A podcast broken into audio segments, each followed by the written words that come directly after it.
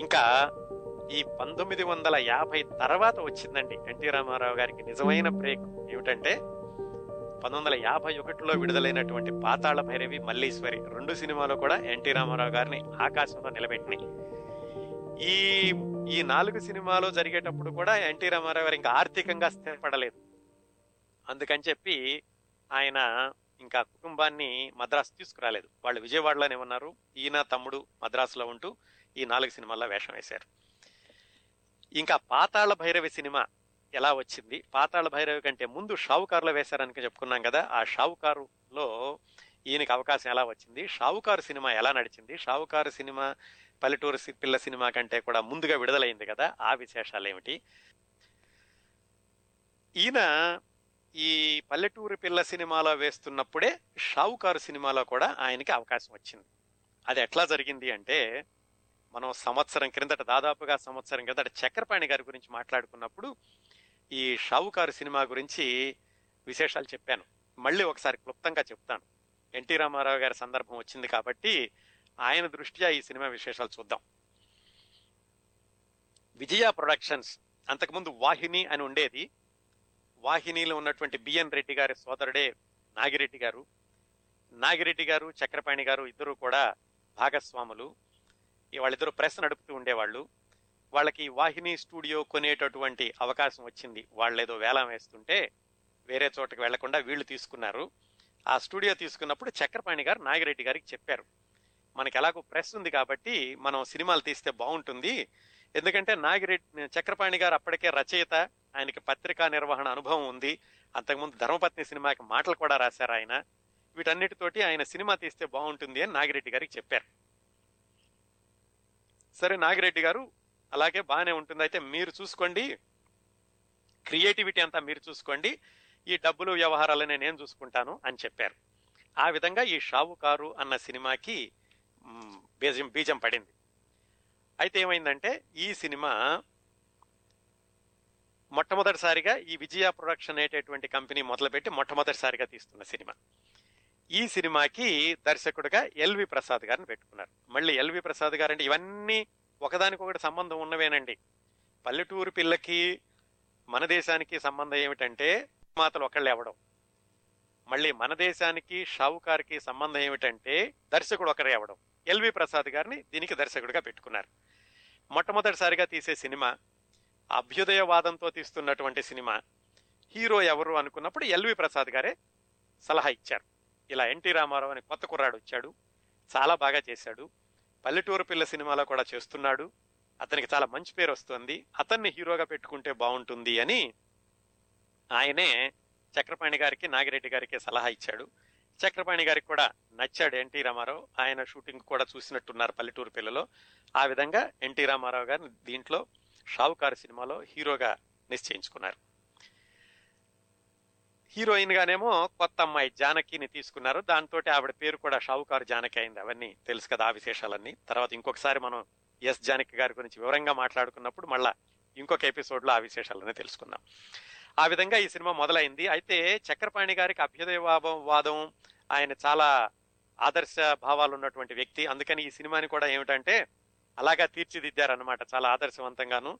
పైగా ఇది పల్లెటూరి నేపథ్యం ఉంటుంది కాబట్టి వాళ్ళ ఊరు నుంచి ఈ పల్లెటూరుకి కావాల్సినటువంటి డప్పులు పల్లెటూరు వాతావరణానికి కావాల్సినవన్నీ ఆ చక్రపాణి గారి ఊళ్ళో నుంచి తీసుకొచ్చి అట్లా దీన్ని చాలా సహజంగా తీర్చిదిద్దడానికని చక్రపాణి గారు ప్రయత్నించారు. అంటే దర్శకుడు ఎల్వి ప్రసాద్ గారే కానీ చక్రపాణి గారు వెనకాలండి అన్ని నడిపిస్తూ ఉండేవాళ్ళు. కథా సంభాషణ రాసింది కూడా చక్రపాణి గారే. ఇంకోటి వీటన్నిటిలో చూసుకుంటేనండి ఒక కామన్ ఇది కనిపిస్తుంది. ఎన్టీ రామారావు గారు ఎస్వి రంగ గారు ఘంటసాల గారు ముగ్గురు కలిసి ఎదుగుతూ వచ్చారనమాట ఎందుకంటే ఎన్టీ రామారావు గారి మొట్టమొదటి సినిమా మన దేశంలో చిన్న వేషం వేశారు ఎస్వి రంగారావు. అలాగే ఆయన రెండో సినిమా ఆ హీరోగా వేసిన మొదటి సినిమా పల్లెటూరు పిల్లలోనూ చిన్న వేషం వేశారు ఎస్వి రంగారావు గారు. అలాగే మొదటి సినిమాకి సంగీత దర్శకత్వం చేసిన మన దేశంకి సంగీత దర్శకత్వం ఘంటసాల్ గారు. మళ్ళీ మళ్ళీ పల్లెటూరు పిల్లకి ఆదినారాయణరావు గారు అనుకోండి మళ్ళీ షావుకారు విషయానికి వచ్చేసరికి దీంట్లో మళ్ళీ సంగీత దర్శకత్వం ఘంటసాల్ గారు.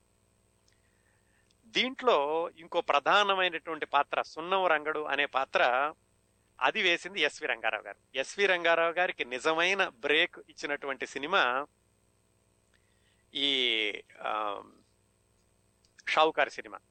ఆ విధంగా ఎన్టీ రామారావు గారు ఎస్వి రంగారావు గారు ఘంటసాల గారు సమాంతరంగా ఎదుగుతూ వచ్చారు ఈ సినిమాల్లోనూ.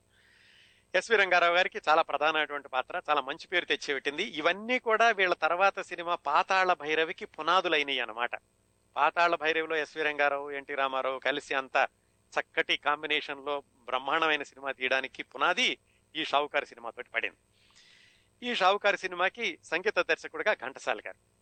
విజయ వాళ్ళు ఏం చేశారంటే ఈ సినిమా మొదలుపెట్టినప్పుడు అందరికీ కూడా ఒక పద్ధతి అనుకున్నారు. అంతకుముందు జెమినీ స్టూడియోస్ అని ఉండేది. జెమినీ స్టూడియోస్ వాళ్ళు సినిమాలు తీసేటప్పుడు ఒక క్రమ పద్ధతిలో ఉండేది. ఏమిటంటే అందరికీ నెలవారీ జీతం సినిమాకి ఇంత అని ఇవ్వడం ఒక పద్ధతి ఉండేది. అదే వీళ్ళు కూడా పెడదామని నిర్ణయించుకున్నారు.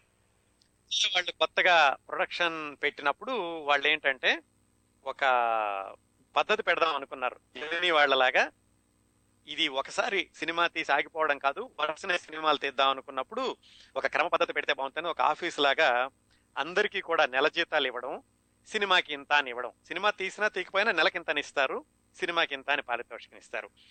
ఆ దానిలో భాగంగా ఎన్టీ రామారావు గారికి ఏం చెప్పారంటే రెండు సంవత్సరాలు మా సినిమాల్లో వేషాలు వేయాలి అని చెప్పారు.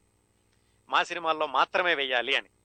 అయితే ఆయన అప్పుడే సినిమాల్లోకి వచ్చాడు. అంతకుముందు నాలుగు సినిమాల్లోనే వేశారు. పల్లె పల్లెటూరి పిల్ల మన దేశం మాయారంభ సంసారం.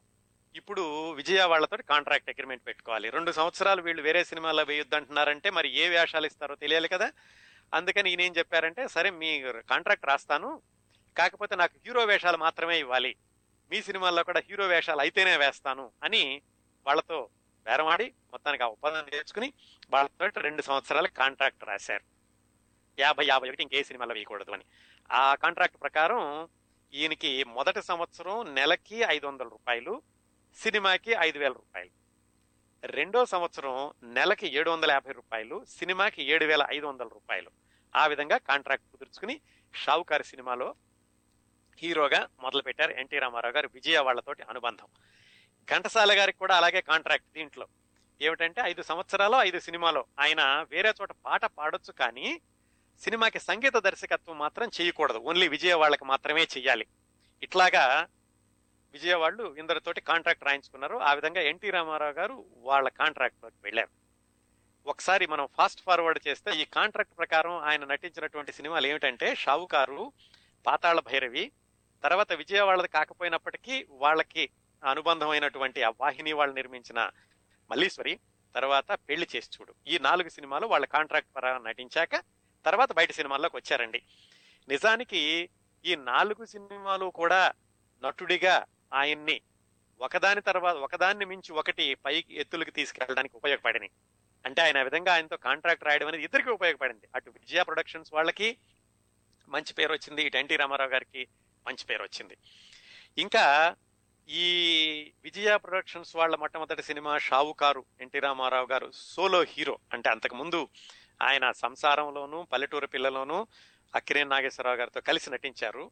ఆయన ఒక్కడే హీరోగా నటించిన చిత్రం షావుకారు అని చెప్పుకోవచ్చు. అట్లాగే ఘంటసాల గారు అంతకు ముందు మన దేశానికి ఆయన సంగీత దర్శకత్వం వహించినప్పటికీ మన దేశానికి సంగీత దర్శకత్వం చేసినప్పటికీ ఎన్టీ రామారావు గారికి మొట్టమొదటిసారిగా ఆయన నేపథ్య గానం చేసినటువంటి సినిమా ఈ షావుకారు సినిమా. ఇలా అనుకోకుండా ఇన్ని ప్రత్యేకతలు చేకూరినాయండి ఈ షావుకారు సినిమాకి కూడాను.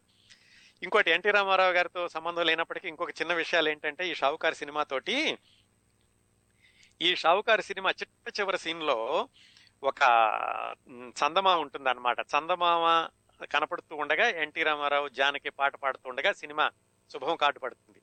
ఈ చందమామ కనిపించడం అనేది ఈ షావుకారి సినిమా నుంచి మొదలైంది. ఎందుకంటే విజయవాడ చందమామకు ఒక ప్రత్యేకమైనటువంటి గుర్తింపు ఉంది.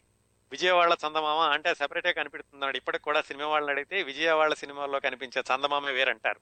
ఎందుకంటే దానికి మార్కస్ బార్ట్లే అని ఆయన చూపించేటటువంటి చందమామ తీరు వేరు. అందుకనే ప్రతి విజయవాడ సినిమాలోనూ మాయా బజార్ కానివ్వండి తర్వాత జగదేక వీరిని కదా అన్నింటిలో కూడా చందమామ చందమామ మీద ఒక పాట ఉంటుంది ఖచ్చితంగా అది ఈ సినిమా నుంచే మొదలైంది అనమాట అలాగే తాతినేని ప్రకాశ్రావు గారి గురించి చెప్పుకున్నాం కదా ఎన్టీ రామారావు గారు రూమ్మేట్ ఈయన బావా అంటుంటాడు మన దేశం సినిమాలో అసిస్టెంట్గా చేశాడని ఆయన కూడా దీనికి అసిస్టెంట్గా చేశారు.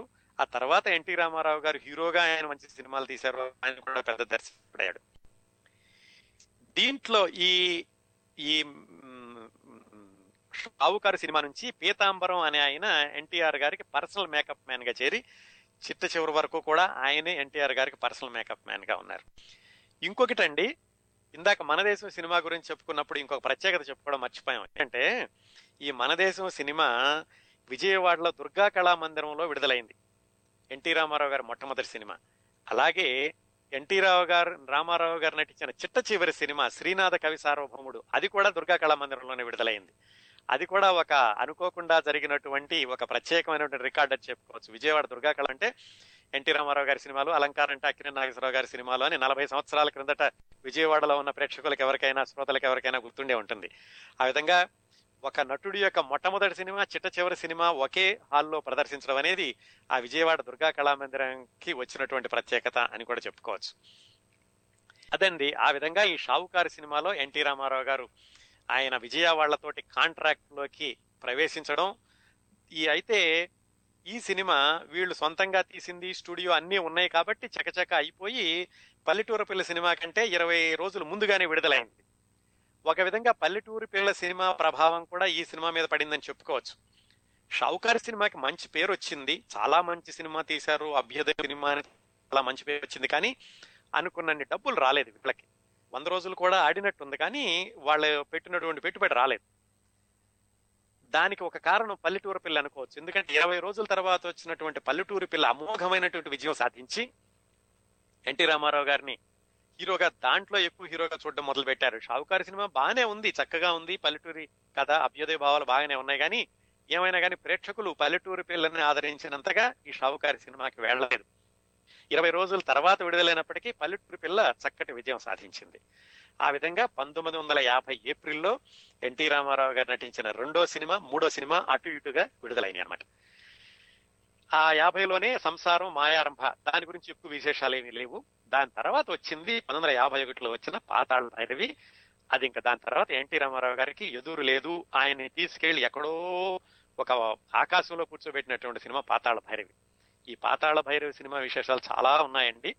అవన్నీ కూడా ముఖ్యమైనటువంటి సినిమాలు పాతాళ భైరవి మల్లేశ్వరి ఆ రెండింటి తర్వాత ఎన్టీ రామారావు గారు నిర్మాతగా నిర్మాత దర్శకుడుగా ఆయన ఎలా ఎదిగారు ఆయన సొంత దర్శకత్వ సినిమాలు ఎలా వచ్చినాయి ఆయన సొంత నిర్మాణ సంస్థలో సినిమాలు ఎలా వచ్చినాయి అది ఒక కోణం. అలాగే ఎన్టీఆర్ గారి జానపదాలు ఒక కోణం ఎన్టీఆర్ గారి పౌరాణిక పాత్రలు ఒక కోణం కృష్ణుడిగా ఎన్టీఆర్ ఇంకొక కోణం అలాగే ఎన్టీఆర్ గారు ఒక పాత్రలు ధరించిన రెండు సినిమాలు రెండే సినిమాల్లో ఆయన మొదటి నుంచి చివరి వరకు ముసలి పాత్రలు వేశారండి. అవి కూడా రెండు విజయవంతమైనవి ఆ సినిమాలు ఎన్టీఆర్ గారి చిట్ట చివరి జానపద చిత్రం అలాగే ఎన్టీఆర్ గారి గురించిన కొంతమంది చెప్పినటువంటి అభిప్రాయాలు ఎన్టీఆర్ గారు కొంతమంది దర్శకులతో అభిప్రాయాలు ఎన్టీఆర్ గారు నటీమణులతో నటించిన ఇన్ని కోణాలు వచ్చే వారం నుంచి మనం వరుసనే చెప్పుకుంటూ వెళదామండి. ఈ వరానికి మరి ఈ సాహితీ కౌముది చిత్ర కౌముది కార్యక్రమాన్ని ఎన్టీ రామారావు గారి సమగ్ర జీవిత చిత్రణ నాలుగవ వారాన్ని ఇక్కడ సెమికోలను పెడదాం